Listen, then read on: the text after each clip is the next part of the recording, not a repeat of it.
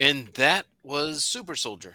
Join us next time. oh, no, it's All right. Well, thanks everybody for listening this week. He's like, Wow, I how long was that I bathroom didn't know break?" how long that pee was, man. My bad. hey, I, I didn't. I didn't realize how long I was in there urine urinizing. It was like we were watching the end of Strange Brew. Dude, The Dorkening and all affiliated shows are not intended for anyone under the age of 18. The following may contain discussions or scenes that have adult situations, graphic violence, nudity, strong sexual content, and graphic language. This show is intended for mature audiences only. Viewer discretion is advised.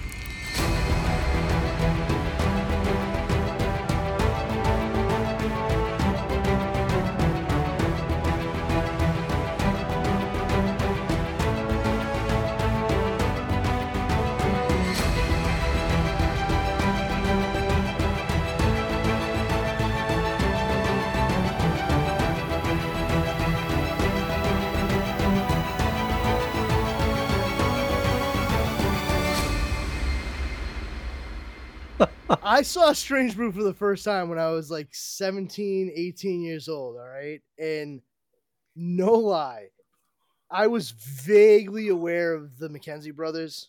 But when I watched that movie, I had never laughed so hard in my fucking life. It's really good. Uh, no, no, no. The one part in particular, though, like I almost pissed my pants. Like my friend Derek was actually getting annoyed because I I kept making him like pause and then rewind the scene so I could see it. Like, and I just couldn't stop laughing for like ten fucking minutes straight. Uh, was when they're walking out of was it? Oh my god, walking out of the police station, and the lawyer goes oh, it's the press. Let me handle this. And he just walks over and he starts fucking kung fu fighting every fucking member of the press. I lost my shit, dude. Like I could not contain myself whatsoever because it was the last thing I expected to happen. The the misdirection on that was fucking brilliant. It like it makes me giggle thinking about it now. Like he fucking just like full on like just walks up and just fucking roundhouses the first dude. It's hysterical. It's Patrick Swayze in Roadhouse quality fighting. like it is amazing. Like this this lawyer who just like unassuming you wouldn't anticipate it and just goes full on I'll tell you when to not be nice. like, mwah. Hey, uh, sorry, I will be right back. Two seconds. hmm I, I thought you were going to say something about the Mel Blanc part at the end. Oh, dude, there's so much great stuff Yeah. in that movie. It's, it is that's a good one. That's that's another sleeper where it's like if you haven't seen it, you should you should definitely at some point watch it. If you have an appreciation for '80s comedies, Well, you know what? I was, you know, you almost you took the words almost completely out of my mouth. It, you know, I wouldn't recommend that to just anybody, and I wouldn't even say '80s comedies. If you have an appreciation for comedy, you know, like genuinely and generally, if you like comedy and you enjoy how the different facets of it can break down and work, and you see what different styles are being utilized, and and you recognize, and I'm not trying to like be a a- a pedant about it. You know, I'm not trying to be pedantic, but like if you can if you can truly appreciate all the components of a bit before you, then and, and still laugh and understand like you can understand the mechanics, but still enjoy the execution and and overall result just for what it is anyway. then Strange Brew is 100% a movie you should see. Yeah, I, Yeah. I I I like it too, and I I think it's it's one of those. Yeah, well, Justin, you are actually you basis. you are actually one of those people. Like yeah I I I know you haven't like necessarily broken it down to think of it in those terms, but you are one of those people because you can you can see the components, you can break it down, you you understand how it might have been influenced or or structured Oh, yeah. because of one thing. And regardless of how you may view that, you can still appreciate how funny it is for what it is on its own. You know, not a lot of people are like that. if if you ever watch the movie Beerfest, right? If people enjoy that, you can see how that came from this, and, and it's like, yeah, there's a lot of elements of Strange Brew in this movie. So, one scene in particular with uh, was it Garbage Hose or what was his name, Dumpster? it's like, but yeah, I, I landfill. landfill, yeah, landfill, yeah. When he fucking when they killed him and then brought in his twin fucking brother, I swear to God, I was like, you guys, uh, that is Monty Python SCTV worthy shit right there. Did you guys watch uh, Quasi on Hulu at all? No, It was the the new Broken Lizard. It came out uh maybe about a month ago. Maybe maybe I, less I, I wasn't even aware of it. You could you Um, could continue your life, you know, and not watch it too. That that'd be fine. Have you met me? yeah, but yeah, a Broken Lizard's Quasi about uh Quasimodo. Well, I mean, I figured it was Quasimodo the second you said Quasi. I I put that much together. Uh, also, I just watched like a whole two, three, like two hours and three videos worth of uh, Walt Disney shit last night. So Qua- Hunchback, Oh, cool. Hunchback of Notre Dame is very firmly entrenched in my brain at the moment. Did you watch Hunchback too? Uh, dude, Electric I haven't. I haven't Electric watched. I haven't watched The Hunchback of Notre Dame since it first came out, and I barely remember it. I Oh, just that remember. I remember like the one, like the one of the jokes that Jason Alexander's gargoyle character made, where he was like, "Pour the wine and cut the cheese." That's Yep. that's like all I. That's in the trailer, so that's a good one. Yep. I like uh I like that one. That one's uh it's it's actually pretty darker than people expect. And uh, it's got some good Kevin Kline stuff. I mean, Kevin Kline's good in everything. That's a fact. It's not an opinion. Oh, wait, let me Nope, checks out. Yeah, nope. Survey says. Yep. Steve Harvey just gave the thumbs up. Richard Dawson? Oh, no. wow. Aren't you late to start the feud? Go back to your podium. All right, uh, let's uh, let's let's get this party started here, as uh, as Will I am and Are you gonna you're gonna introduce the podcast? I, I fucking guess, right? Might Okay. as well. Hey everybody, you're listening to Comix Paradox podcast. Uh, we we talk about alternative tales such as Marvel's What Ifs and DC's Elseworlds, as well as different alternate reality takes on different story arcs and characters that you may already be familiar with, uh, such as X Men: Age of Apocalypse, or uh, as we are covering tonight, Amalgam Comics. Uh, and joining me as ever, uh, two fine gentlemen. First, we'll go to Mr. Leo Pond. Say hey to everybody, Leo. Hey, everybody. Thank you for so succinctly following my request. And secondly, but definitely not thirdly, but still technically third because there's only three of us here, Justin Cooper. Hello. Match that energy. Yeah, you guys are super fucking wordy. This is this is great. Greetings and salutations. Yeah, so uh, tonight, today, whenever the fuck you might be listening to this, we are covering uh, an amalgam comics issue from Wave One uh, when they were doing Marvel versus DC, DC versus Marvel, called Super Soldier Number One. This is a combination of Marvel Comics Captain America and DC Comics character of Superman. You may have heard of either one of them. Uh, they're, I know they they kind of fly under most people's radar. I don't think they're that popular, right? Kind of an avant-garde character. You guys had to look up Captain America and Superman when we did this, right? yeah. Like double check, like, oh, it's that guy. Okay, I get it now. Um, and this uh this one was you know it's the I for the premise of it it's very straightforward uh insofar as the combination. They were working on a super soldier serum type project in the US government.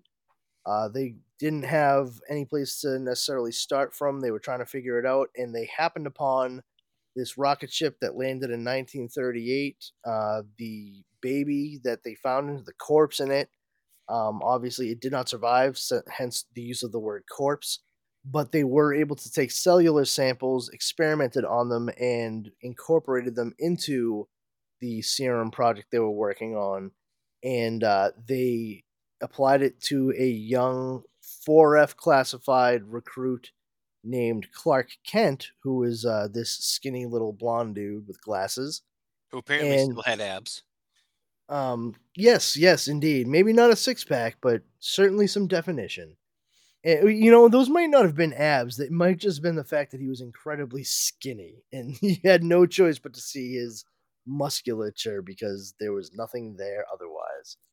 Um, some body fat is necessary to live, kids. It's it's okay to it's okay to acknowledge that. Oh, you're preaching to the choir, my friend. Yeah, yeah, no, I I get it, you know. But uh and instead of having a Dr. Erskine type character uh who guided the whole project, came up with the idea and developed the Vita rays that activated the super serum uh super soldier serum within uh Steve Rogers' blood in Marvel Comics. And this because of the experiments they had done with the cells, they uh applied their their serum which they combined these cells with uh, and then bombarded the uh, the soldier, the so soldier, the recruit Clark Kent with solar radiation instead of Vita rays. Uh, and upon doing so, it did activate the the super soldier serum in Toto, uh, but it actually gave him, as they say, powers and abilities far beyond those of mortal men. So instead of uh, him being a in peak, absolute peak physical condition, uh, such as Steve Rogers is as Captain America, with um, in high endurance in stamina, strength, speed, uh, agility, uh, even his thought processes and, and metabolism.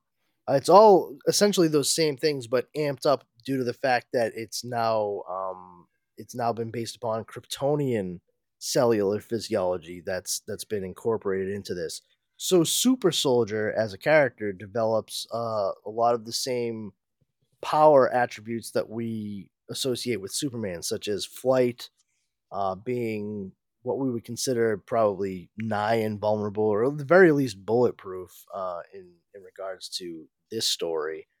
Uh, he he has heat vision, super strength, not just superhuman strength, and like lifting tanks in the war.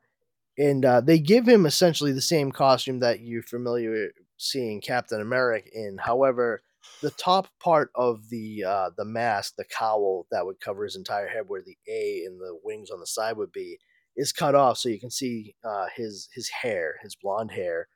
Uh, and instead of the black belt that comes across his red trunks on Captain America's costume, it's the uh, yellow belt that we're used to seeing on Superman's trunks on his.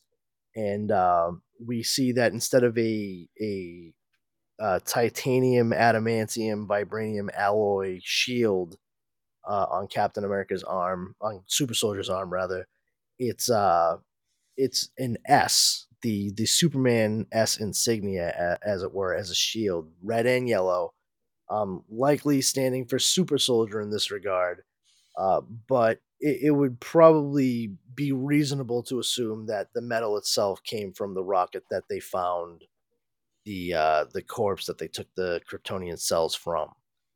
Uh, and and of course, him being labeled super soldier and, and becoming this this new champion for the U.S. during World War II, uh, they send him overseas, and he starts he starts fighting in the war.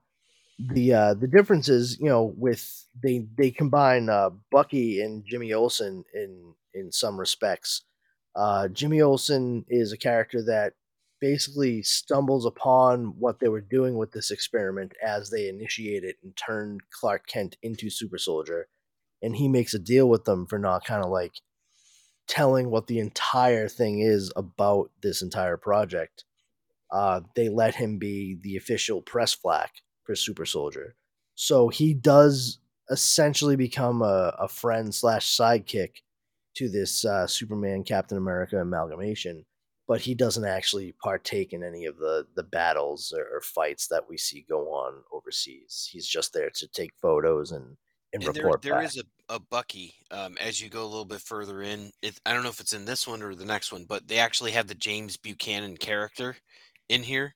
So um, they they kind of like they didn't combine Jimmy Olsen. They just combined Jimmy Olsen's role.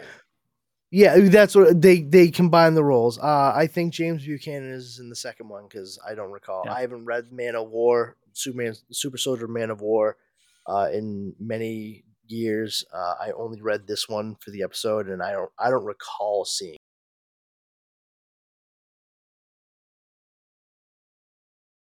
Everyone thinks because you're a zombie, you don't know good coffee. Well, they're wrong. There's only one brew that gets my seal of approval. Deadly Grounds coffee is my guilty pleasure. The aroma is so intoxicating. It brings all of my neighbors out of the woodwork. Deadly Grounds coffee. Coffee to die for and zombie approved. It's good to get a little deadly. Use the front door! Oh, they're so disgusting. that. It's it's pretty much the same creative team too. It's it's written by Mark Waid with pencils by Dave Gibbons, and listeners will remember Dave Gibbons from The Watchmen. So, uh, or uh, was it uh, Trooper? Was it? Oh, jeez, they're gonna kill me for this one. I can't think of his name now, but the uh, the Trooper um, and um, 2000 AD. A trooper and what? I can't think of the the Trooper now what it is, but um, like he had another book. Oh, okay. I'm like, I sorry, I'm sorry. My Dave Gibbons lore, you know. Rogue um, Trooper. Rogue Trooper. Okay, Yeah, okay. which is yeah.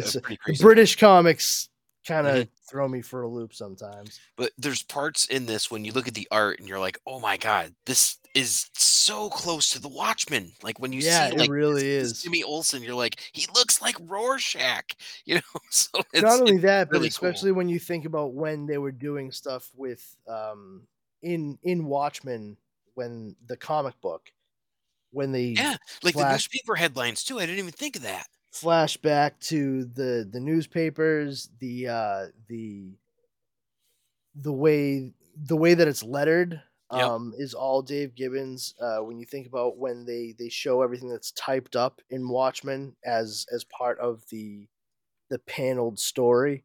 Yeah. Uh also just um the the fact that when they show everything with the Minutemen uh, Oh, yeah, era uh it's so especially when you get into the the thick of it when they they touch upon some of the older stuff it's very reminiscent of what they were doing with the the 1940s 1950s uh attempted superhero group in watchmen uh, And, and this and- is ten years after Watchmen, so it's like that's that's not even all that long.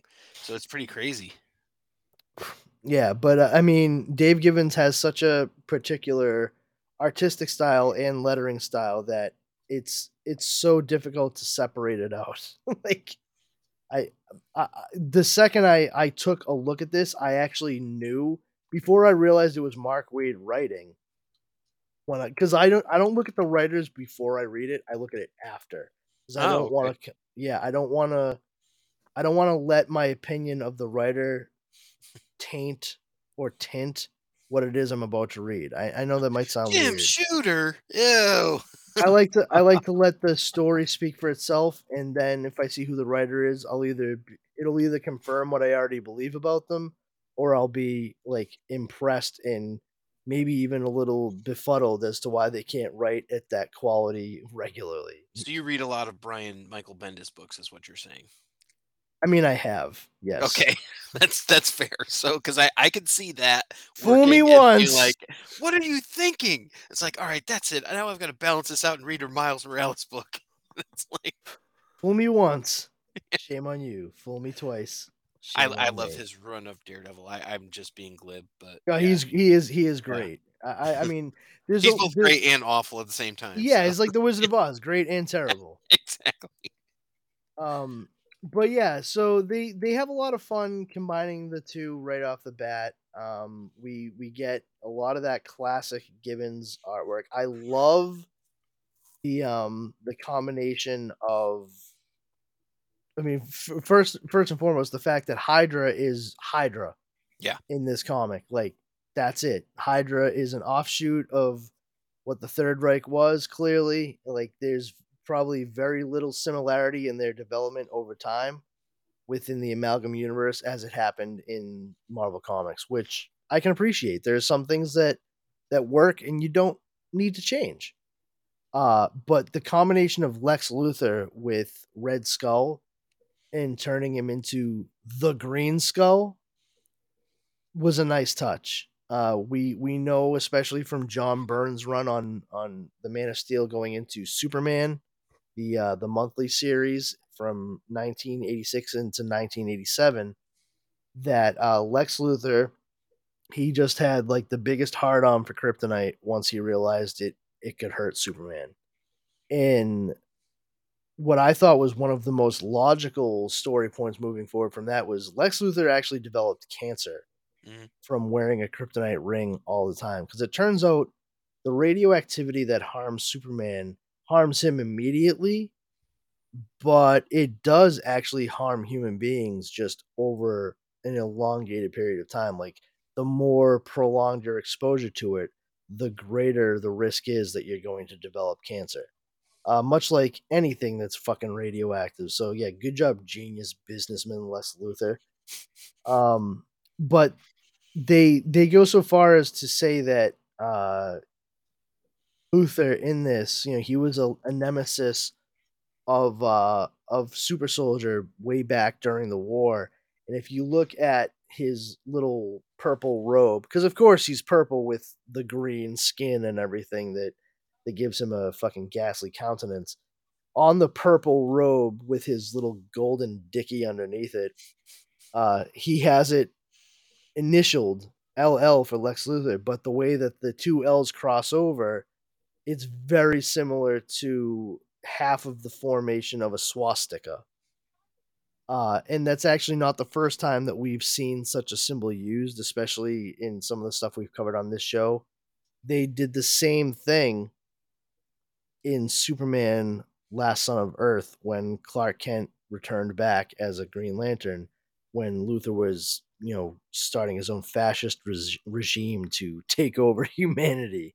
He used a giant red circle with two interlocked L's for his initials, but very similar to the Nazi swastika. I know Mark Waid didn't write that one, but he may have edited that one Maybe I'd have to I have to look it up because he Um, was editor for uh, Gotham by Gaslight. Um, so you never know. I'm sure he would have read it. Oh yeah, I mean, Mark Waid. It's important, I think, for people to understand too that um, he is a walking encyclopedia for a lot of uh, DC comics, especially as it relates to the JLA. He can literally give you like volume and issue number for the stories that take that take place in that that particular title over the decades. Like it's it's something to behold from what I'm given to understand. I think he's cool as hell. I, I got to meet him on a, uh, a chat during the pandemic, and um, I, I got to ask him like two, three questions, something like that. So I asked him where was Booster Gold during Kingdom Come, and and he said he's like because it's not actual canon that he was running the restaurant. That's not canon. Oh, Um, boosters, yeah, that's Yeah. So th- like that was just like a, a a joke they threw in there or something like that. But he's like, yeah, you know, that wasn't my era. So he's like, he's like, you know, I stopped kind of around when like Firestorm was in there. So that's like I made sure Firestorm was in there. But like everybody else, I kind of left up to Alex Ross to fill in. I'm like, oh, okay. So he he didn't uh he didn't deem to put Booster anywhere really. no kidding. Um, I cannot find who the editor was. Looking it up on on Last Son of Earth. No, you never know. Maybe it's uncredited, but it, it wouldn't shock me if he had some sort of hand in it. Yeah, I I I, it, I wouldn't be surprised. It was I mean it was 2000, so maybe. Um, Oh, that was after this, then, wasn't it? Crap. yeah, it was definitely after this. Wow. Um, but yeah, the um, we we get it we get it straight away though that you know Lex Luthor is obviously some kind of threat. Hydra is a presence, and they just kick the shit out of like a septuagenarian Jimmy Olsen, who inexplicably still has red hair. Um, good for you, old man. You got to be dying that or something because uh, as the son of a ginger, I honestly have to say that when uh, you know they're up there in in age, and Leo, I mean, Oh yeah, I'm turning white. yeah, it it goes from red to like silver slash white real fast. Like Like Donnie That- Most, yeah. Yeah, like faster than you can imagine. Like my dad's hair went from like red to like a like a weird darkish kind of color to then silver. Like as quick as you can fucking blink. It was it was something it was something it was remarkable, I'll say that. Like in the Muppet Christmas Carol, the Ghost of Christmas Present. Practical examples, gentlemen. It, it- it's taken a while for for mine to turn. Like my beard has a bunch of white, but I got like this one patch like right in the front, but the rest like it's very It's slow. only it's only a matter of time, Pond. You fucking I, I know. I know. Just you wait, pal. You'll be you'll be right where I am. You know what the fucked up thing is, Leo, is um where I have white and stuff in my my beard, my facial hair all together. It all started where all of the red was in my beard. Cuz I wasn't a ginger.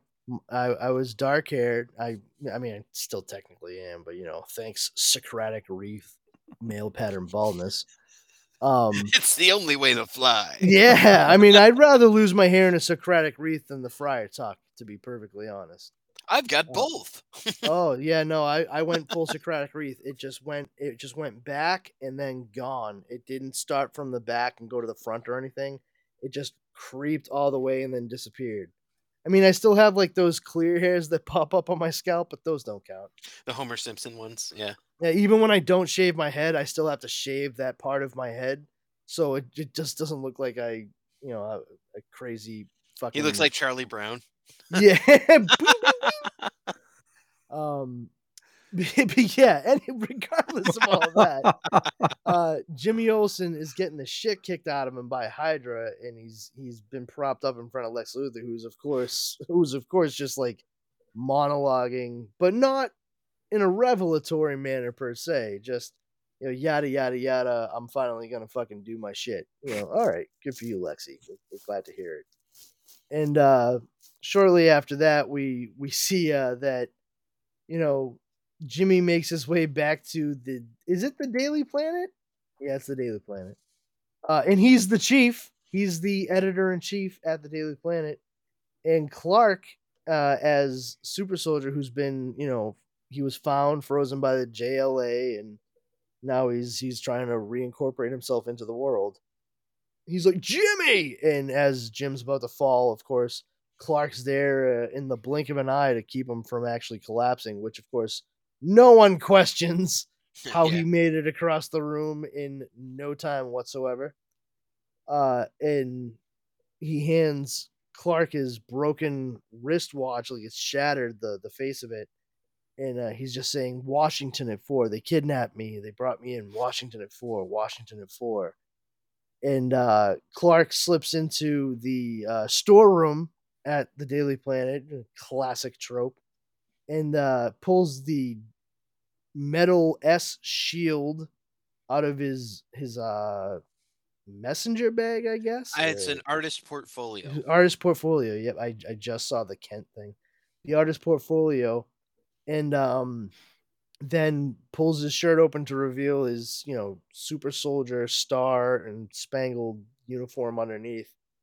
Uh, and the we get the title of the episode, "Secret of the K Bombs," and uh, he sets off from the the the Daily Planet flying uh, as super soldier and uh, he men- he mentions to himself that he's uh, in a world where he's gradually gr- getting weaker, while Luthor and and Hydra and their cartel grow stronger and stronger.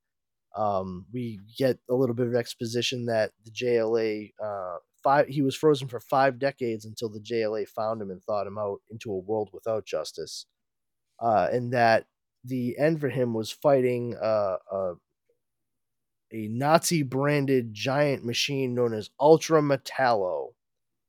Uh, and he went toe to toe with with the uh, the robot, and the next thing he knew, he was you know he was getting he was he was doing like a, a fucking you know set of chicken thighs getting set out for a family. He was he was uh, on the counter and uh, thawing out and getting ready to be eaten by a family of four. I guess I don't know. I, was wondering, do you think that Ultra Metallo is a cross between Arnim Zola and Metallo? 'Cause I, wasn't sure exactly. Um, I guess I'm not as familiar with uh, fiends of uh, Captain America. I mean, I feel like it might have been a touch of Arnim Zola, but really, your main influences. eh, I don't want to say combinations because the, the, there's uh, not enough information given about this thing, but Yeah. probably Arnim Zola just a tad due to the whole Captain America bit and the, the size of the robot and the fact that Yeah. there wasn't any other real character. There's no like head that. really. You know, it's Yeah. kind of like stomach Um, driven. but like uh, Ultra Humanite. oh, interesting. So that's DC slash Superman. Mhm. Uh, so they more essentially combined two Superman villains, um, one very classic and one more modern, uh, and then gave it like uh, they they they ran Ultra Humanite Metallo through a blender, and then just dusted it with a sprinkling of Arnim Zola. That's a cool character too, Ultra Ultra Humanite. I I loved um when uh, he showed up as the bad guy in the Power Girl series. Oh, just wait, just wait until we cover Superman, Batman Generations. It's Yeah, coming up. Ultra. Ultra Humanite's kind of like a giant gorilla um, with like a huge brain that kind of uh, protrudes out from its skull, and he's got kind of uh, he's all white. It's pretty crazy. Yeah, So- he's um, he he- he's he switches his brain from he he has the ability to uh, and not like magically or, or anything like that, just through surgery and stuff. He has perfected the science of transferring his brain from body to body. And so one of the most powerful uh, forms that he found was this white gorilla. So he had his brain put into the body of this white gorilla, and that's who the Ultra Humanite has been portrayed as for a very long time. Just like this mental and now physical powerhouse. So, uh, according to Wikipedia, the Ultra Metallo is an amalgamation between DC's Metallo and the Marvel's The First Sleeper. Okay. Why Ultra then? I don't know. It says the Sleepers is the name of several fictional characters appearing in American comic books published by Marvel Comics. Sleepers are depicted the five destructive robots created by the Red Skull. Oh, so so maybe it is something I've not heard of because I'm not familiar with like 1940s uh, Captain America. So Yeah, maybe. I still think there's a little bit of Ultra Humanite in there just because it's a classic villain. Absolute classic villain. Um, just a way to and considering that this is Mark Waid writing it, I I I don't doubt that the Ultra was thrown in there just to like give any readers who are even vaguely aware of who that that villain was just a a, a, a little hint like oh this is this is a bigger than life like crazy character because that is really what the Ultra Humanite is like that is full blown comic book sci-fi villain yeah, agreed. you know that actually I don't want to say So it's sci-fi it is a- this.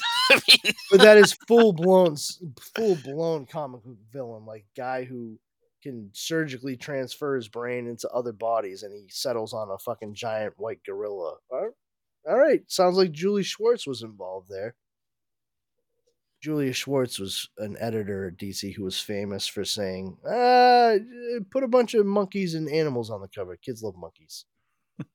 and the thing is, the man was not wrong. Every time they put monkeys on the cover of a, a JLA book or in a DC comic book, they sold like fucking hotcakes. Congorilla. Is that why the the uh, Wonder Twins uh, went to?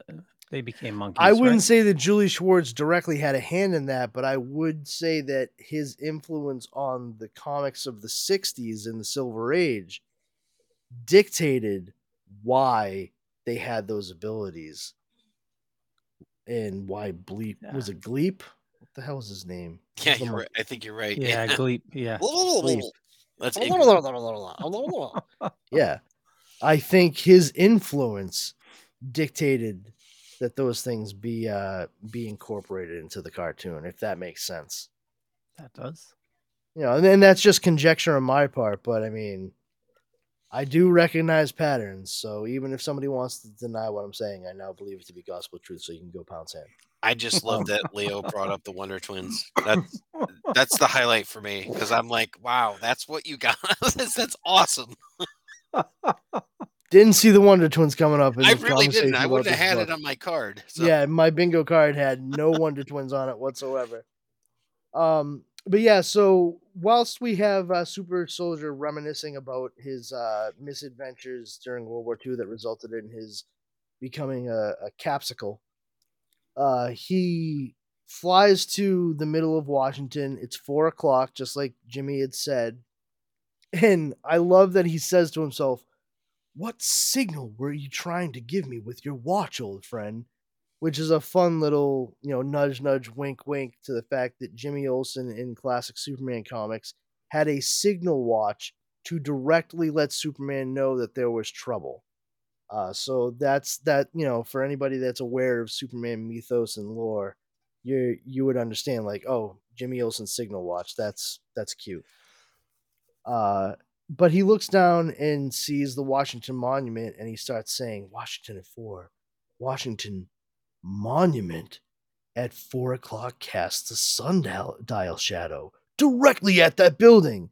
It's like phenomenal work there, Super Soldier.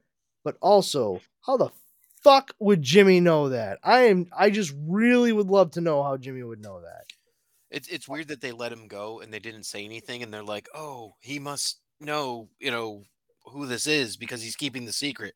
So it's it's a little nebulous in that sense, but it's also kind of Hitchcockian, you know, where it's like they're kind of leading us, you know, through this this sort of mystery that he's solving. So it's like, "Oh, okay," but if you've read like those those Silver Age comics, like you're like, "Oh yeah, of course," you know. It's like how Batman figures out like like uh, the Penguin schemes by saying things like, uh, "Oh, uh, uh, canary with a machine gun." It's it's kind of like that. And if you can make that leap, you know, you can accept that. Oh, a giant sundial, diabolical.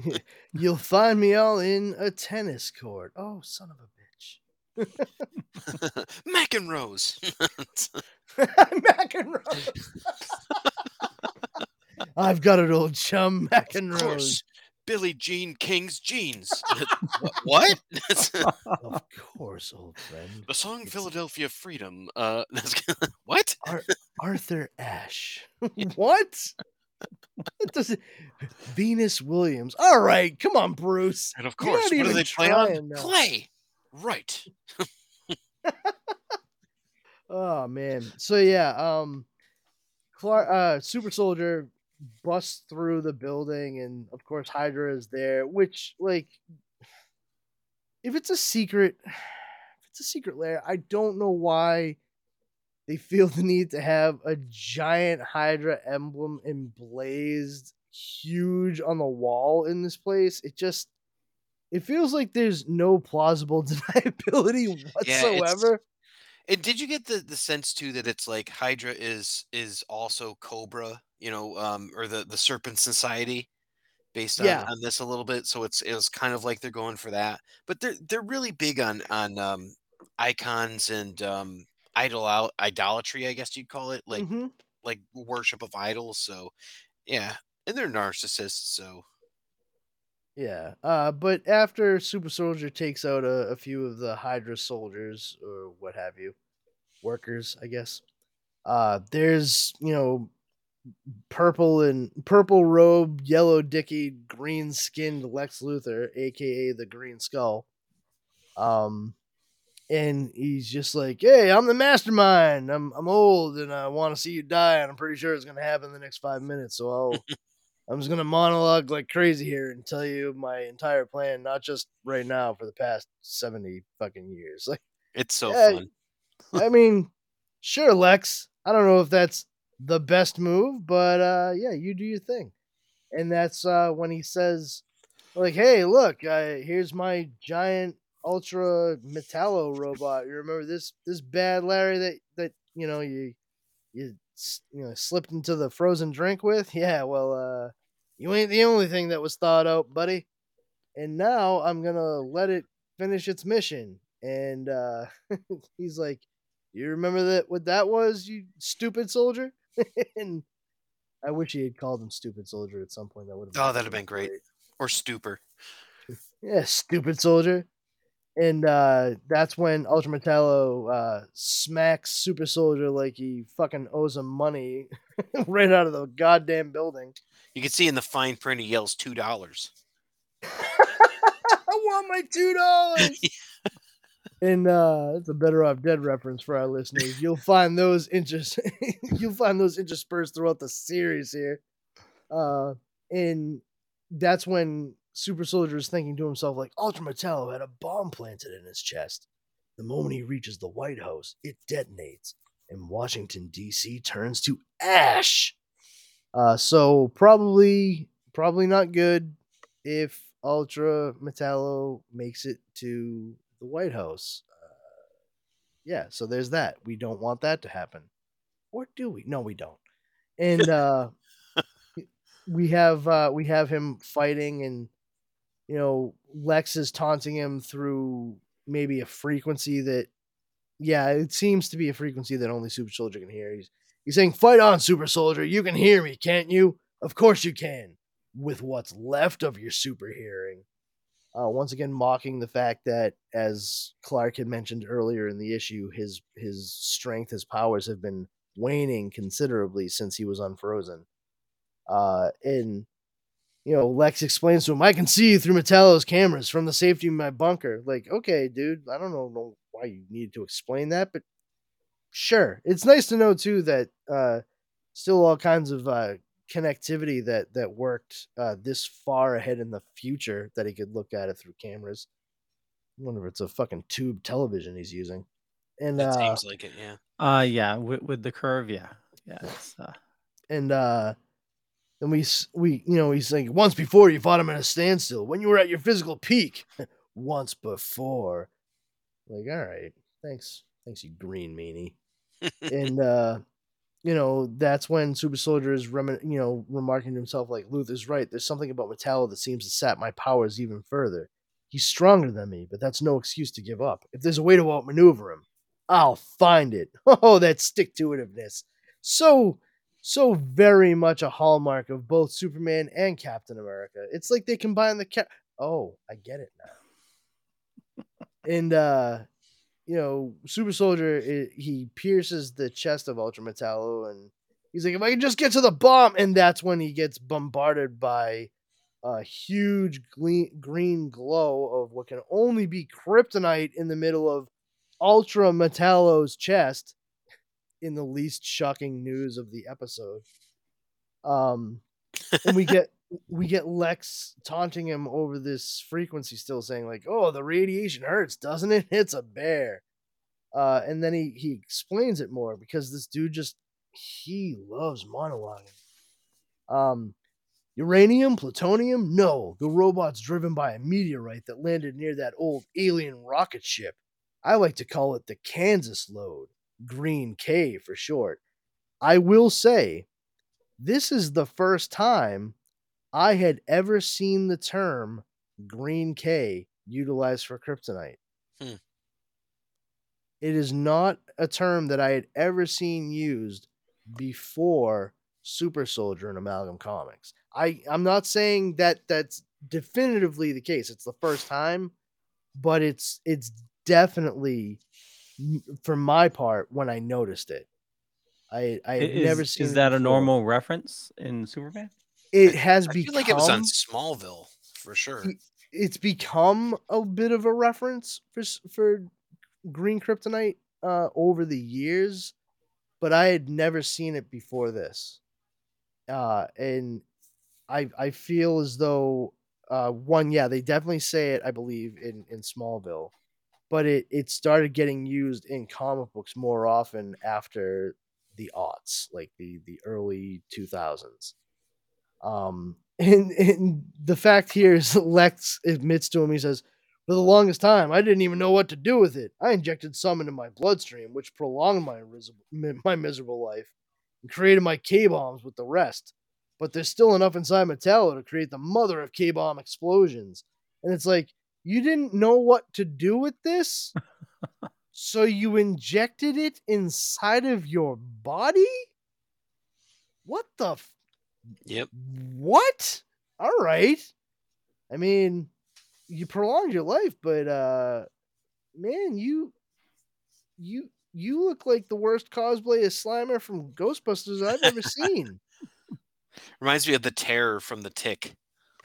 yeah, that's fair. Especially with the eyebrows. Yeah. Um and uh Super Soldier is fighting as he's he's listening to all this, and Metallo just mollywops him because of uh all the radiation pouring out of him.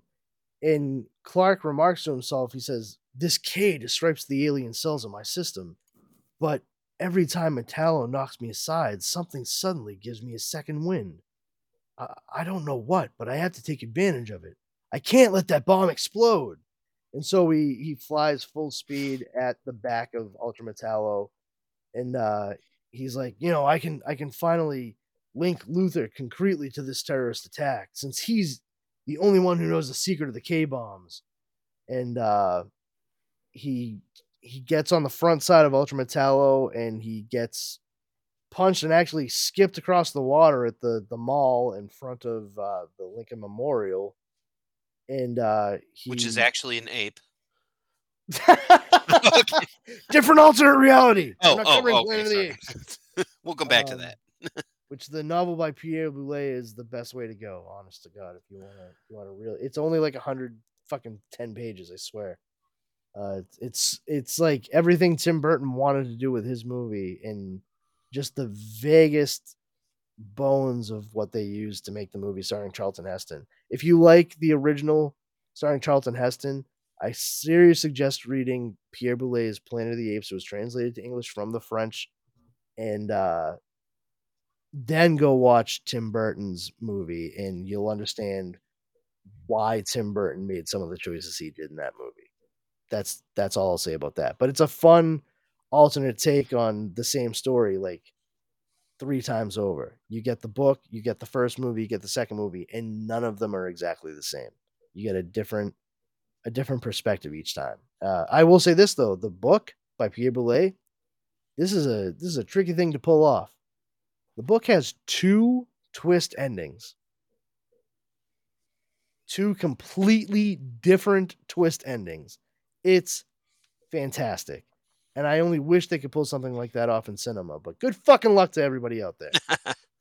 um so yeah, here we have Super Soldier in front of the Lincoln Memorial and he's being exposed to a massive amount of green green K radiation pouring out of Ultra Metallo's chest. And Lex is, of course, still monologuing through this frequency, saying, You know, I've waited half a century for an opportunity to batter the door down. And once the Oval Office becomes ground zero, this country will happily turn me into, uh, will happily turn to me for my fortune and leadership and aid. And uh, for you, well, I only regret that you have but one life to lose for your country. Aha, you're so funny, Lex. and uh, then Super Soldier's like, well, um, you know, he doesn't say anything, but he just he just books it. He starts floating away haphazardly, and Luthor's like, "Why you're running away? You you little bitch, get back here so I can model up you alongside the Lincoln Memorial. I guess your colors are really red, white, and yellow, you coward." Blah blah blah blah. "Go ahead, Mattel, go go take out the White House."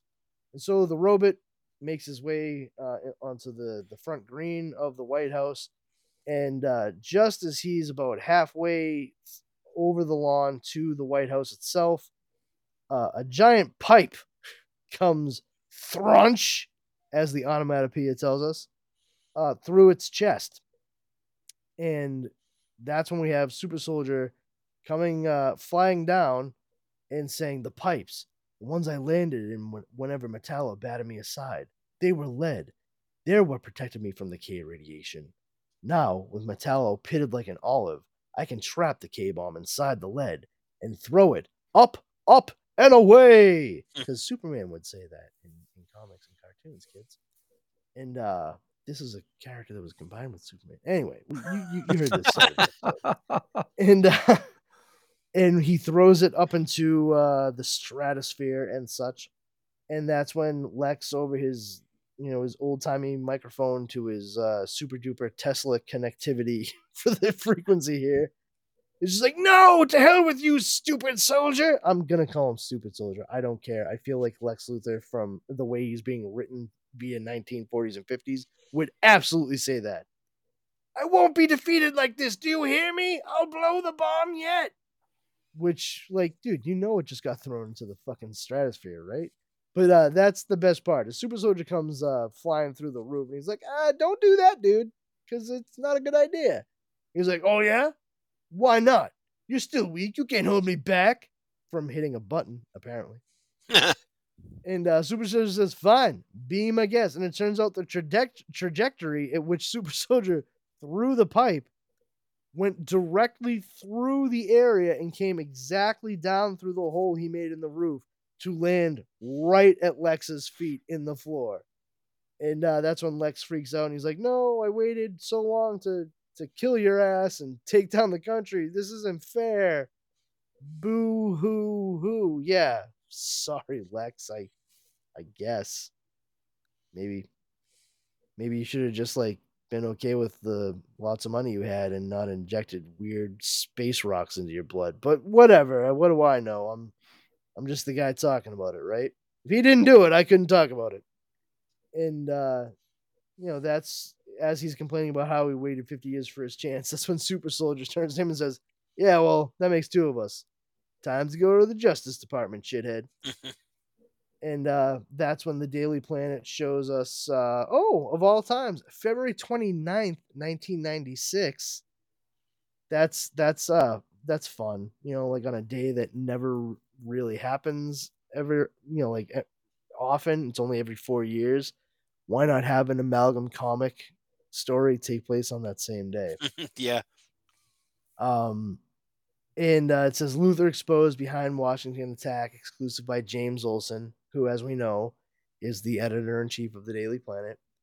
And uh, we have, you know, different reporters and stuff in the bull, bullpen. Uh, I think standing Sharon, around Sharon Carter. Sharon Ca- Carter, who earlier in the episode was complain uh, episode issue was complaining about her byline being misspelled as Sharon Crater.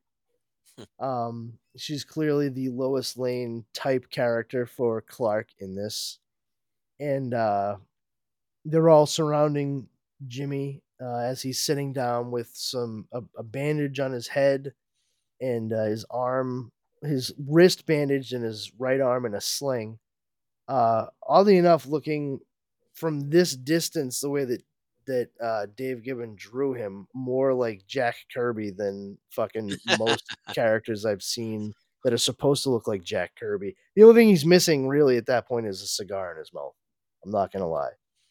Uh, he he really does like from a distance look like Jack Kirby. And uh yes, art in this too. Like there's that one where he's kind of rising up with his hand out like this. And I'm like, that is like a Jack Kirby pose for sure. Oh, 100 percent Um and you know, given I think Gibbons is really good at wearing his influences on his sleeve. Oh yeah. Uh, he, he doesn't try to hide it. He's very he's very caring about the things that he loved that brought him to the point where he was able to do the things he does, which I think is a rarity for a lot of artists and writers uh, in in this industry whatsoever. That's part of the reason why Mark Waid is one of the best out there because he really does love these characters and stories and it shows not just in his enthusiasm for what he writes, but his enthusiasm for the things that came before and the things that other people do.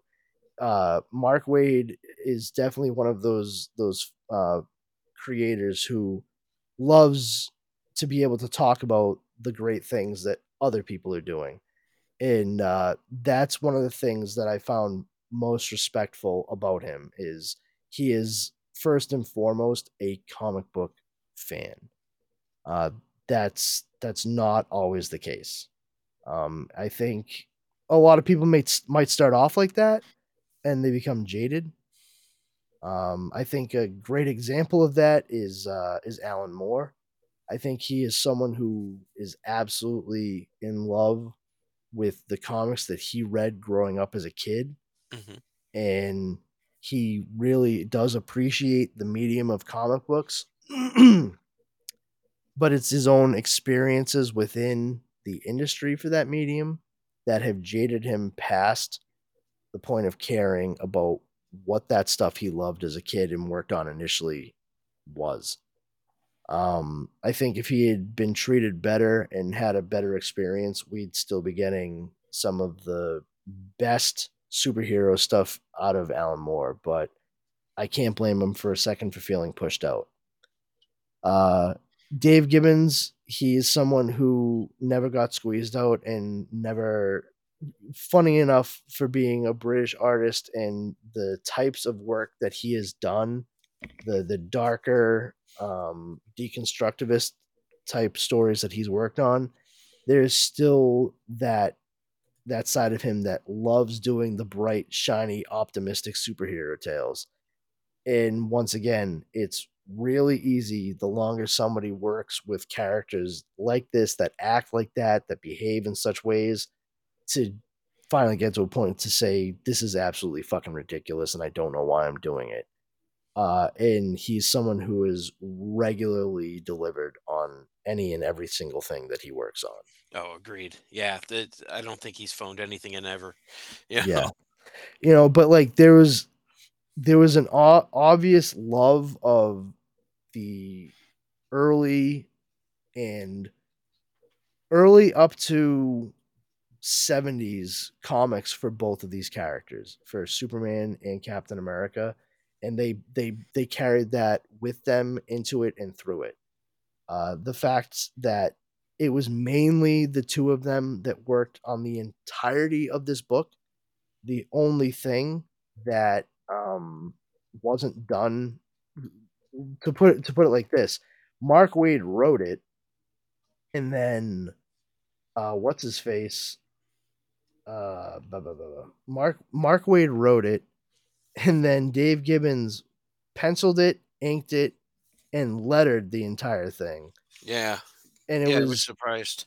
he the only he it was colored by Angus McKie or Mackay, and then the editors were Mike McAvennie and K.C. Carlson. But like when it came to the actual creative process through and through, it was these two masters, Mark Waid and Dave Gibbons. Well, it looks like there's color. It says CGI by Electric Pickle in in, in the book that I'm reading. So um, whoever Electric Pickle was, they helped with the uh, the coloring in uh, some of the the covers there. Well, that would be Angus McKie. I mean, not for nothing, but was this? I think um, the Harris- Electric yeah. Pickle. so the the executive editor on this one was Bob Harras, which with the writer being Mark Ray, Mark Waid, I'm I'm curious. I don't know wh- which collection is that in Uh, DC. DC. Okay, so it it was a DC book. Okay, I Okay, can see if there's an overall editor. Uh, DC Comics collection. Uh, John Byrne. No, it doesn't have a specific um, editor to it. yeah, but if but if it's if it's in DC, then then it's DC. Okay, so Super Soldier is is uh, Jenette Kahn uh, is uh, Jenette Kahn was the president and editor in chief at the time. Paul Levitz was the executive vi- vice president slash publisher. So and Mike Carlin. So I mean, there's your your people You know, editors for ongoing series Paul Kupperberg, Kevin Dooley, Dan Thorsland, Brian Augustyn, Denny O'Neil, and K.C. Carlson. And I do believe that K.C. Carlson is mentioned in the second uh, print of it. So Nice. Yeah. Um. Quick But question for you. Yeah, what's Um, that? So Wikipedia lists in Super Soldier number one, which what we just covered, there should have been a character, the Doom Knot, which is an amalgamation between Doomsday and Juggernaut. he's in a different book. he's in a Uh, different book. Yeah. Okay. Yeah, and I think it's the JLX book. Um, let's see. Okay. I mean, it's not. Not. I mean, I know there's Wikipedia's wrong at times, so I was just curious. Yeah. Um. Well, hos- hos- so they what is it they what is it they said he should have been? So uh they this is all the character breakdowns for amalgamania or amalgamation. Uh amalgam. Amalgam Comics. Amalgam comics. Uh so Super Soldier number one includes James olson which is uh James Buchanan uh and uh Jimmy Olsen. Mhm. Green Skull, which is Lex Luthor and Red Skull. Ultra Metallo, which is Metallo and the Sleepers. And then Doom Knot, which is Doomday. Okay, no, Doom- so Doom Knot is mentioned in the fake letter column. I don't Oh, know okay. if you realize this, but the Amalgam Comics, the letter columns at the end, they're fake. ah, Yeah. because okay. like like for example at the end of this one the very first uh letter that they that they print is from simon schuster Yeah, in, Cle- in cleveland ohio. Yep. Y- you know they combined joe simon and joe and joe shuster to make the name simon schuster. So you have a you have a, a marvel guy who created captain america and one of the two guys who created superman. Because uh, a lot of Otto people out there I'm, I'm sure a lot of people out there think that Stan Lee like created Captain America, and to that I say, uh, to quote Dr. Cox from uh, the show Scrubs, which is one of my favorites. Wrong, wrong, wrong, wrong, wrong, wrong, wrong, wrong. You see uh, Kirby Siegel? Kirby Siegel, yep. Otto Otto. Stern, Sternburn. Did you see Yep. that? Otto Sternburn, Yep. Otto Binder, Roger Stern, and John Byrne. That's great. I I don't think I ever caught that before. But uh, in that that issue, right, the, in the the letter section, right there. Next issue, Oh he's yeah. a strange visitor from another planet. How does our hero feel about this? Well, he'd he'd probably be happier if the alien wasn't choking the life out of him. He's big. He's unstoppable. He's Doomknot, and he's arriving in 30 days, courtesy of Mark and of Waid and Gibbons. This is this ish is also a prelude to our multi-part epic, Reign of the Super Soldiers. So you'll hate yourselves for missing this one. So, what do you think of our American-made Marvel's first solo cover in over 50 years? Bringing new glory to old glory in DC was artist extraordinaire Dave Gibbons and masterfully red, white, and hued by Angus McKie. So that's the o- that's where your Doom Knot is in a So tiny that's blue who. Electric Pickle was. it was Electric Pickle. solved I'm, it. I'm Electric Pickle Rick. Morty, Morty. Morty, Mo Morty. Listen, God, I, I know you. I know you think that I'm that I'm a snake or something, but but don't hit me. I know I know cats think pickles are snakes, but don't hit me. Uh, was- but yeah, like. I I I find that um Mark Waid and Dave Gibbons were really I, I think in a lot of ways more than other people involved with this first wave especially were really really embracing their inner 12 year olds when they made this comic. Like there's there's such a a fondness for clearly the comics that they read growing up regarding heroes if not specifically these two heroes heroes very much like the two of them and to bring their sensibilities together on this it, it even though it's a comic that takes place in modern day, because you know Super Soldier's been unfrozen and brought forward and everything, it has a very Silver Age quality to it. Absolutely. It feels like it feels like a Silver Age comic book. you know, he may as well have said, "I've been frozen for 15 years or 20 years rather than 50 at that point." Um, but that being said, I still feel as though this is a character that um I think trying to represent both Superman and Captain America is a tough call.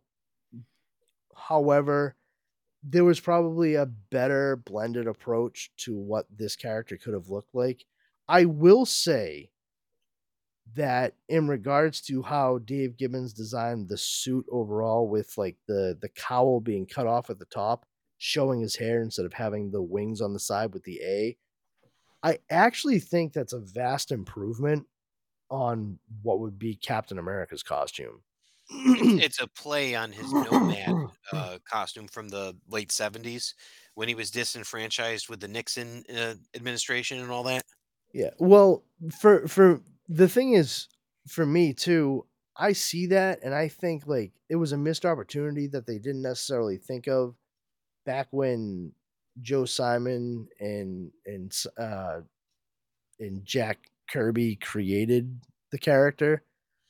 They made Steve Rogers a small blonde-haired, blue-eyed kid to turn into this large blonde-haired, blue-eyed powerhouse uh, as a, you know thumbing the nose at the whole idea of the Aryan in Nazi Germany, and that it was this blonde-haired, blue-eyed guy from America who was mollywhopping the shit out of him when he finally went overseas. I feel like the top of it cut off so you could actually see his hair would have been the exact right move for America to say to Nazi Germany, like, "Oh, you think so?" Because it would have further enforced, like, you're wrong. Like, look, the the guy that you say is perfect, he's on our side. And uh, you know, it's, it's just a it's like a small thing, but I wouldn't doubt that that kind of thing like went through the minds of both Mark Waid and Dave Gibbons as the character was being designed. Um, but once again, I think the uh the the idea of the S shield being used for a guy who's fucking bulletproof um don't don't understand it. It's there just because they were combining Captain America and Superman. I think that they could have worked with that S being on his chest, but having it be a bit more uh, stylized patriotically. They could have had it detachable, so he could have thrown it and then put it right back on his chest. And where the S was, you could have had like a U up here and an A here, just to like feed into the whole nationalistic vibe that they were giving the character. But it would still represent both Captain America and Superman um and instead of like the the yellow belt or whatever like you could have actually still had like the star or, or what have you but it could have been like on the buckle of the belt as opposed to being right in the middle of his chest i, I just i just feel like there was there was some missed opportunity I, I agree with you. You know, he didn't have the gloves, and and he had the uh, the top taken off with no uh, no little wings. So, and that's that's kind of thing. So, yeah, I I didn't even notice the yellow belt in in terms of the difference, but it, it's a cool look. And I mean, he had the shield for that one part where he had to block the uh, kryptonite. That's why they gave him the shield. So, eh, even then like i i i just feel like it, it, it's a little superfluous especially considering that they gave it back to him in World War II and they already knew he was fucking, you know, bulletproof. Um, but you know, I I I do I I am intrigued by the idea that all the weaponry developed since like World War II that had been sold by Luthor to the United States and across the world had included like elements of kryptonite in them. So it really would affect how this character who was given his abilities through, you know, genetic engineering involving Kryptonian cells was finding himself like less able to do the things he wanted to do that he was trained to do. Uh, that's like that's actually a very intriguing story point, and if this was something that were a continuing comic, I would love to see how that would play out. Oh, definitely. And it seems like he's kind of a mm-hmm. prickly pear too. Like it doesn't seem like he's got a great relationship with the other people at the office. So No. I, I would be interested to see is mm. like is he not well liked? You know, he's probably abrupt because he he has to like rush out and you know take care of super soldier stuff, and also because of that, he doesn't foster any interpersonal relationships. And like Steve, he's a man out of time. So, you know, the only one knowing his secret would be Jimmy. So Jimmy's kind of the thread that holds him on. And they'd be like, Why do you keep why do you keep Steve around? You know, or Clark or you know. yeah, like- yeah, exactly. Like, why why why is he? Why are you two so chummy? He's like forty years younger than you. I don't get it. You know, and- Reminds me a lot of myself as a young man. You man. know, he's an old soul. We have a lot. We have a lot more in common than you think. You know, That, that that's some of the stuff that I loved about like the John Byrne era of uh, Captain America too, where he's like, "Yeah, I'm gonna go listen to some big band music and all that." And, like, big it's- band. like it's the '70s, aren't you gonna listen to like you know Iron Butterfly or something? And it's like, no, I like the classics, you know. And I, I feel like that's always a fun thing for them to talk about, and you know, th- there's there's room that they could have moved with this. There's so much meat on the bone. Oh, interesting. Look at that. It, really quick and ugly, but But I mean, yeah, I mean, it's a little bit more on the nose than than what we actually saw executed in Amalgam Comics for sure. I mean, I'm sure there's other things. I mean, honestly, like if you look at my shirt right here, Yep. Like the I mean- Star Spangled Superman. Um, yeah, I mean this this is like right on par with what they were they were aiming for. You know, I would have been fine with honestly ideally what they should have done was make the yellow field and the S white. oh, Yeah, I mean the the yellow belt part of the reason why I have a problem with it is because it's completely out of place with everything else on that costume. There's nothing yellow on it except that belt. At all. You know, so if even if you would change to the black belt like Captain America has, at least it looks a little bit more like in place. But uh but yeah, that that S like being red and, and gold essentially because it's metallic, like eh, okay. And I'm saying that as, you know, a full blown like Superman a file. They they should have they should have made the the necessary changes to to each character to incorporate the stronger elements of them and not try to not try to be so representative. Like go for a full combination. Don't don't just uh mishmash it as it were. I think I think Doctor Strange Fate is probably one of the best examples of how you combine elements of of different characters to really make the the amalgamation character stand out as something clearly derived from but wholly different. You know, this when I see it I'm just like so so Captain America got like a new like a new like capless suit and he has a Superman shield now. That's really all it looks like. Yeah. yeah, because the the suit would be blue.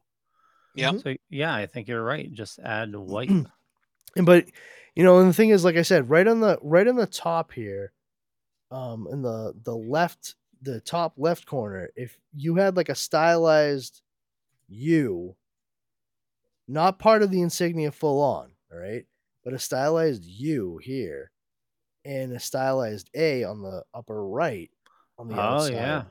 then it would be USA. And if you still wanted to make this like metallic, you could you could still have it like pull pull off of his chest and have it be something he could throw like the shield that could like bounce off and he could calculate you know where it would where it would come off and blah blah blah blah blah and be used offensively rather than defensively because defensive I mean uh defensively rather than offensively because you know he just why the I just why the fuck do you give a bulletproof guy a shield? I just don't I don't get it.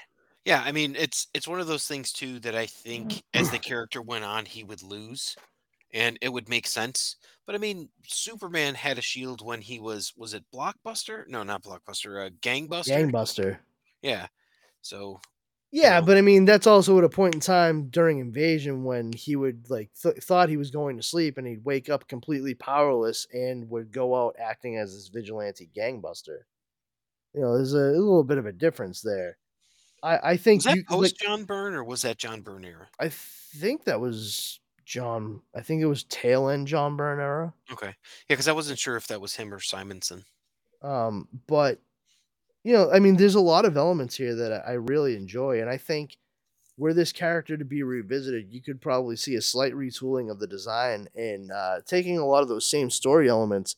It could actually be made into something a little bit tighter and and uh, less silver agey campy, and more uh, more suited for modern audiences, where it would be a bit more intrigue and and uh, what what could be seated as hopefully being long term interest in what the character is doing. Well, now you got Winter Soldier, and you could mix that with Mm. Zod or something. Like, there's there's so much that you could do now because of Yeah. what what's happened. You know, it's like okay, Phantom Zone, Negative Zone. You know, um, there, um, like I mentioned Arnim Zola before, but you can mix that with with Brainiac, and um, I would actually mix Arnim Zola straight up with Ultra Humanite at that point. In all honesty, if you want, if if we're if we're saying that Ultra Metallo has nothing to do with Ultra Humanite, then those two guys, a guy who put his brain into a computer and a guy who would put his brain into a fucking giant white gorilla, those those two things kind of line up, you know. Who would you mix it. the Parasite with? Is the question.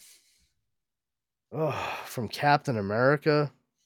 And who would you miss? Uh, Batroc, the Leaper. you know, that'd be the best. that's tough, man. Maybe you mix those two. Why not? Yeah. right i mean no one says it has to be one from each company i mean we've we've seen examples where it's it's clearly been combinations of people from i mean for crying out loud harvey dent was green goblin yeah that was that was so strange but like you're like all right yeah I mean it didn't not work. Um but yeah i mean there's there's a lot of stuff like as refined as they they made it so they could get it out and published and just be fun uh there's a lot that can be gleaned from these different projects in amalgam comics especially wave one and where they updated or brought into like this new this new modern era of comics there would probably be a lot more meat on the bone.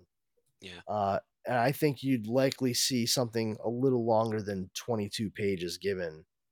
You know this would be like a, a 50 page special for for the, the you probably you probably wouldn't even get a full 12 you could probably get like six like three and three three from dc three from marvel dip their toe back into the water and see how people react to it. But they would really at this point people are way even since the 90s far savvier when it comes to character development and, and story execution.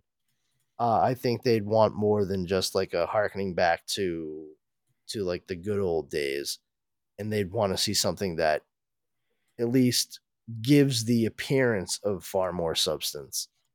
Um, and I I think Super Soldier, especially now that more people are far aware of who Captain America is because of the MCU, yeah that yeah.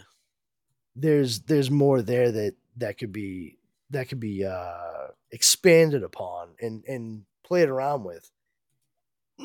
But you know for for for what it is altogether like the 1996 stuff that they did i mean super soldier is, is yeah i mean i wouldn't go that big with the a i was thinking more along like the co- like up on the corner like small up yeah yeah yeah yeah yeah yeah no it would be for it would be no no not in that corner like up on this the angle of the Yes.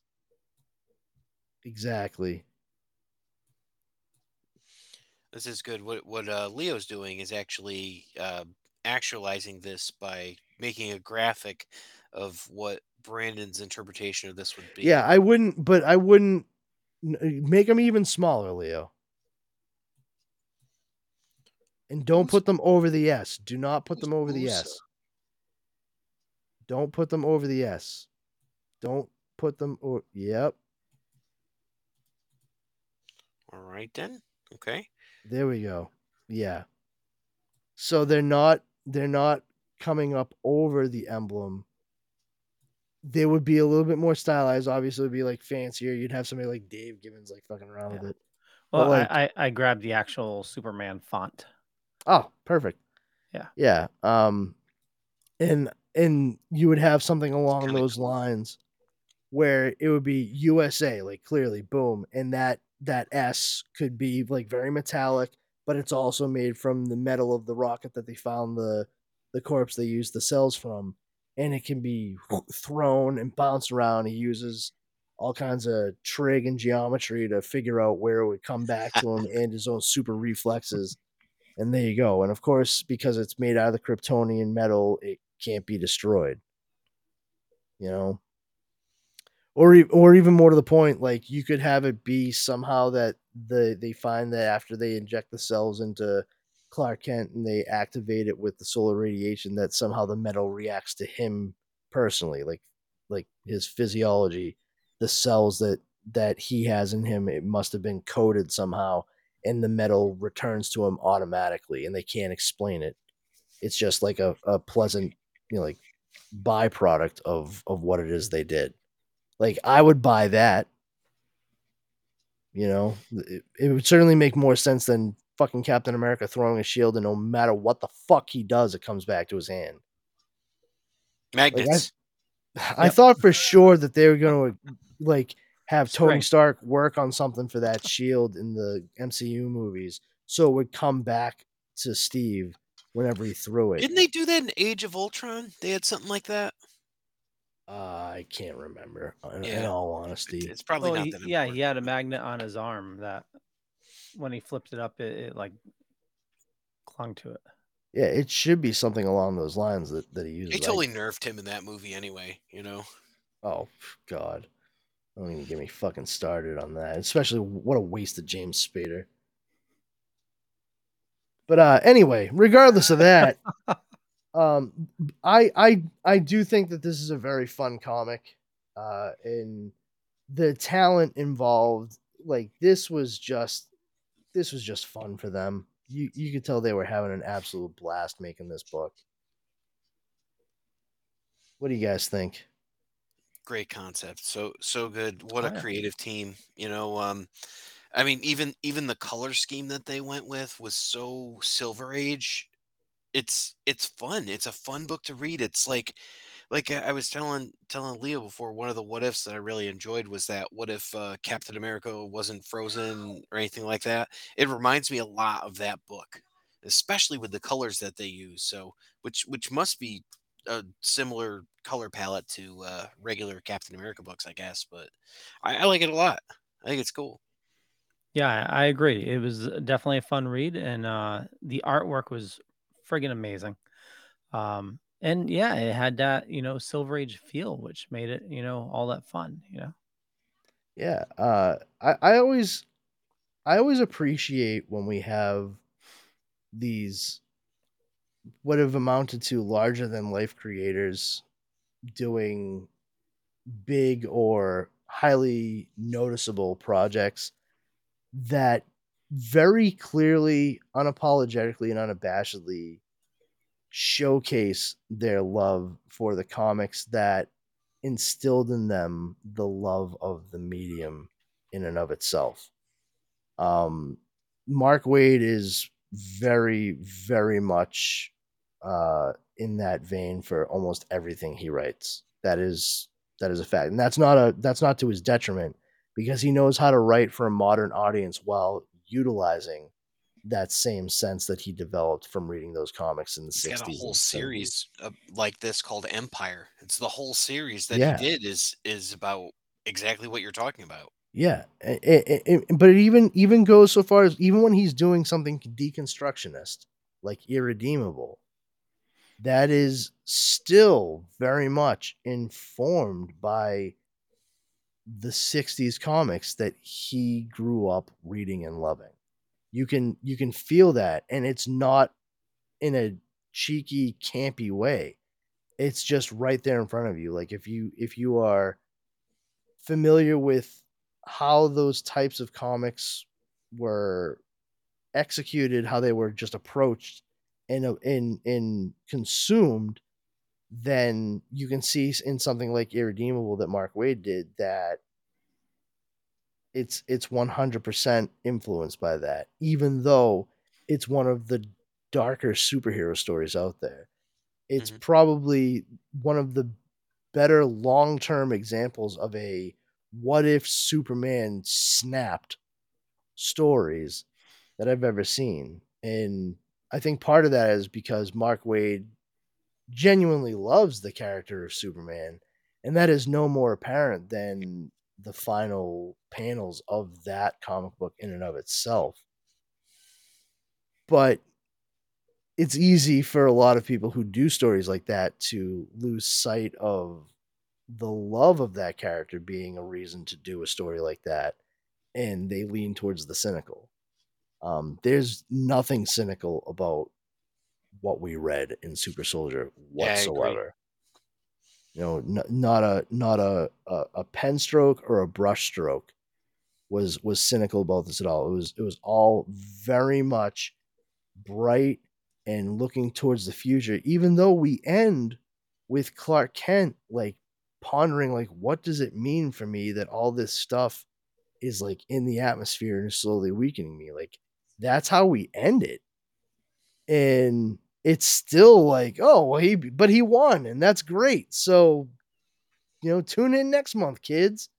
Like that's exactly what what comic books ha- were up until what the mid 90s you know being being fully extreme and and being informed by the dark greediness of some of the more popular comic books of the 80s it it really changed how uh monthly comic books were approached through and through and this is a this is a fun little throwback even though it's a one-off type amalgamation of two of the most popular characters from either one of those publishers marvel or dc Yeah, really worthy effort from them, and and uh, highly recommend it. This is something that I'd say you, you could check out if um, you have a familiarity with either character. Um, obviously, I didn't have as much familiarity to know who the Ultra uh, Metallos were, but still, it's like you get the gist of it. How could you not know who the sleepers are? Yeah, the sleepers. Well, you know, um, cool cool cool so uh leo tell me the again how the fantastic four got their powers Oh yeah! Wow, dirty play, but true, but pretty s- excellent counter move there, Mister Luthor. Uh, of your time. yes He's otis You, you right here. yes otis 205 my iq and your weight wow, he's he was small. Only two. Uh, okay, so let's see. Uh, Invisible Woman, she um, got bit by a piece of radioactive glass. Um, because they because glass is known to have teeth so yes continue and mouths nonetheless yeah, yeah. Human Torch, uh, same thing. Radioactive fire. I think he bought the pack from uh uh was it uh Johnny uh Human Torch? you just take these rags and uh it's no you take this bag and you put it right over your head This is uh, Johnny band. Johnny Broken Glass. Uh, this will turn you invisible. Reed richards was written bitten by a radioactive rubber band Uh, no, no, no. He was actually caught. He, uh, they were doing atomic bomb testing on a rubber tree plant, oh, and yeah. and he do. was he was behind the Yep. rubber tree plant Yep. and he absorbed its essence along with the radioactivity now whenever he gets mad he turns all bendy Uh, and Thing, uh, he was just an Addams Family fan, and uh, you know things went awry. okay. All right. He Yeah, he predates was- that show by about 30 years, but that's okay. Or 20 years maybe. But Um, I feel like a rock should be involved somewhere in there, but Thing was Sure. holding a rock. oh, Yeah. okay, there, there we go. Fucking It question asked, rock. question answered. It was, yeah. it was a big rock. I do And say wit- that. witchcraft was involved. Witchcraft. Warlocks. It's warlocks. Fucking hell. I knew it. Oh, we'll get you to read a Fantastic Four story at some point, Leo. I swear. We're probably due for one, aren't we? Yeah, we are. We definitely Yeah. are. We'll get to it. We'll get to it. Um, I mean, we we had we we had some what ifs. You know, we had a couple. I Yeah. it's it's it's fun visiting all these, you know, and um we we've done a bunch of Superman and and on the other show we've done a bunch of Batman and all that. So it, it's fun to kind of branch out and be like, hey, today we're talking about whatever, you know? Yeah, So- I, I mean, I, I have I have some ideas for. I mean, I, I we we still have um one more amalgam issue to get through, uh, which you know we'll we'll check out on our other podcast, which we'll we'll mention.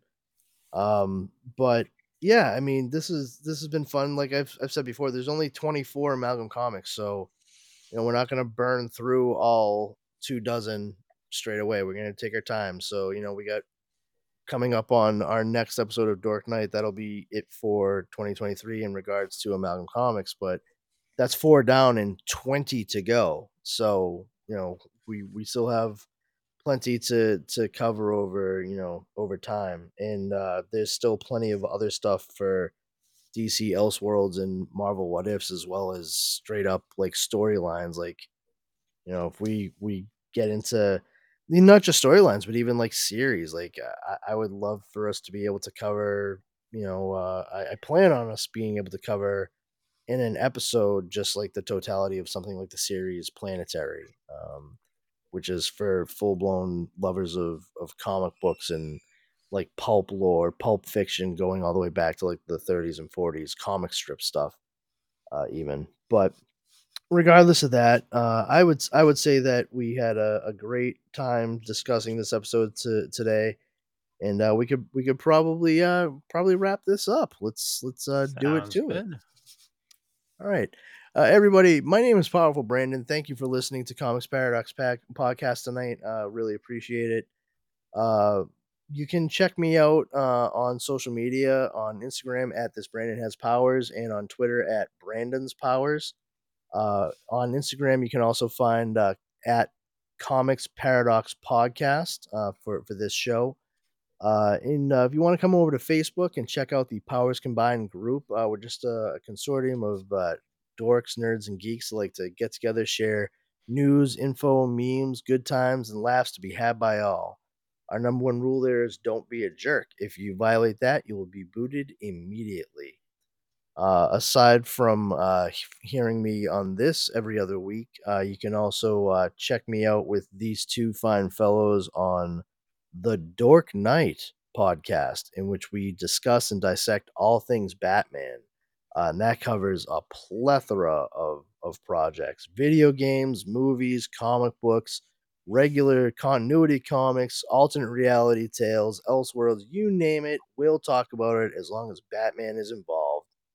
Uh, and you can also check me out on Wednesday nights at 9 p.m. Eastern Standard Time on the Dorkening's Midweek Geeks show. Uh, that's usually on Facebook and any other number of places that you can find it on streaming. Uh, Mr. Cooper. You can check me out on my other shows. Uh, first one is Epic Tales from the Sewers. Right, it's a Teenage Mutant Ninja Turtles uh, podcast where we go through the books, we talk about the stories, and also we do some interesting interviews with artists and writers and people who are Ninja Turtle adjacent. And you can check me out in the Epic Shells Facebook group. It's all turtles all the time. It's a nice, positive place to come and uh, share some stuff about turtles, maybe learn some stuff, you know, see that. A lot of action figure stuff, you know, fun stuff like that. And uh, my new show, Generation po- uh, Playlist, where uh, we actually go through an artist and we will uh, curate a playlist based on uh, what we think are some good examples of their music. Uh, we've done Pink Floyd and we've done uh, Queen. Next up is Outlaw Country, and then there's Prince, which is pretty cool. So yeah, check me out there. Awesome. And Mr. Leo, tell us what's happening, brother. Yes, sir. So, uh, yeah, you know, uh, you can find me everywhere that Brandon was talking about. Uh, but also, I do a show called Splash Pages, which is live every Tuesday, where we talk about like all the comic book news. And uh, we often have uh, interviews and, uh, you know, just talking about, you know, we'll, we'll pick a book for the week as well. Uh, and uh, yeah, it's a lot of fun. And I also produce uh, Still Token With, which is on Wednesdays. And uh, yeah, that's a lot of fun. And uh, yeah, you can find everything on the Dorkening Podcast Network. Head on over to thedorkening.com. You can learn more there. And uh, Google Splash Pages, you know, we have a website we're trying to build up. So uh, definitely check that out. Excellent. Well, thanks for listening, everybody, and you have a great day. Bye. Bye now. Bye. Bye now.